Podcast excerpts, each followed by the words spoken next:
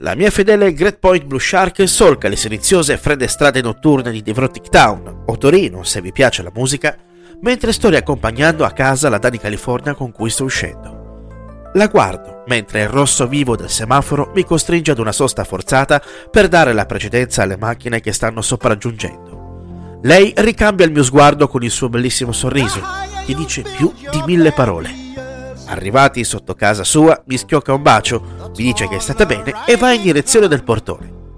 Si gira, mi regala ancora quel suo fantastico sorriso e sparisce nella sicurezza del suo regno. Rientro a casa relativamente in fretta per via della mancanza di traffico e riesco anche a trovare agevolmente parcheggio sotto casa. Per la legge dei grandi numeri, se due cose vanno dritte, sicuramente devo stare in guardia. Invece fila tutto liscio. Infilo la chiave nella toppa della porta del mio appartamento e vengo investito dalle coccole della mia Noelle. Mi faccio la doccia veloce, mi lavo i denti e in pochi istanti sono nel letto. Mentre la mia cucciolona si accoccola al mio fianco, la mia mente rimane attiva a pensare. Provo a rilassarmi, ma proprio non ne vuole sapere. Accendo quindi il mio televisore e mi dirigo su YouTube. Vado errando con il telecomando tra diversi contenuti finché il mio amico algoritmo mi mette davanti ad un brano intitolato I Got The del 1975. È tratto da un album del cantante inglese soul rock Labi Sifri intitolato Remember My Song e vede in copertina il disegno di un uomo afroamericano in smoking, seduto in un soggiorno, intento a fumare una sigaretta e sul tavolo un bicchiere con del liquore e un decanter. Sullo sfondo una credenza d'epoca il brano si presenta con solide sonorità rock soul e poi dal minuto 2.10 parte un ritmo sincopato che ho già sentito. Continuo nell'ascolto e mi rendo conto che è il brano che quel geniaccio di Dr. Dre ha campionato per la canzone di Eminem intitolata My Name Is, tratto dall'album The Slim Shady LP del 1999. Ciò ha destato la mia curiosità secondo voi? E che ve lo dico a fare? Ma prima un po' di storia. Labi Siffre, al secolo Claudius Afolabi Siffre, è un cantante, cantautore e poeta britannico. Nasce quarto di cinque figli da madre britannica di origini barbadiane e belghe e da padre nigeriano.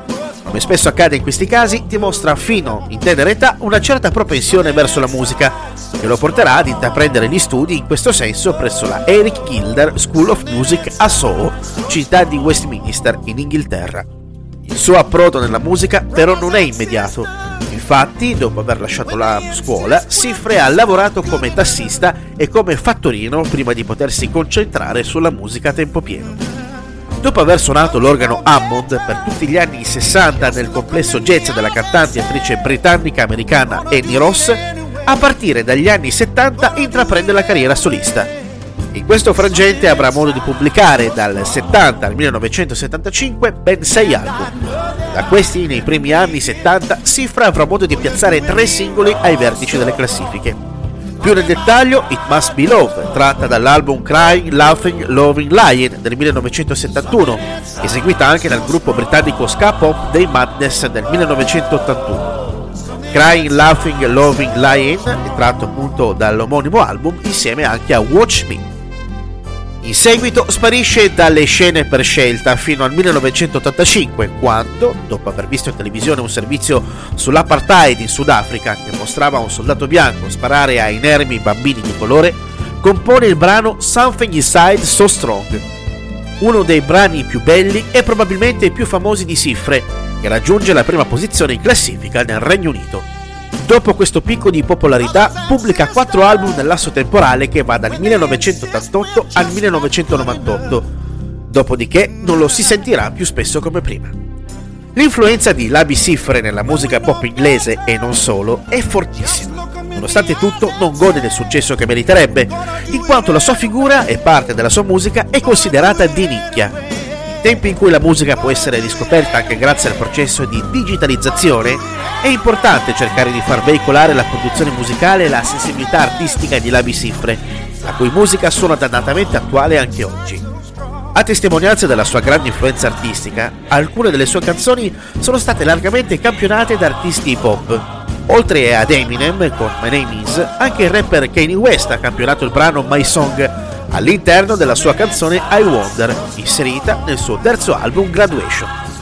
Così come Jay-Z ha fatto nel suo brano Street is Watching e Puff Daddy in Bad Boys for Life. Un artista che merita di essere tirato fuori dai ricordi del tempo e riscoperto a cuore aperto.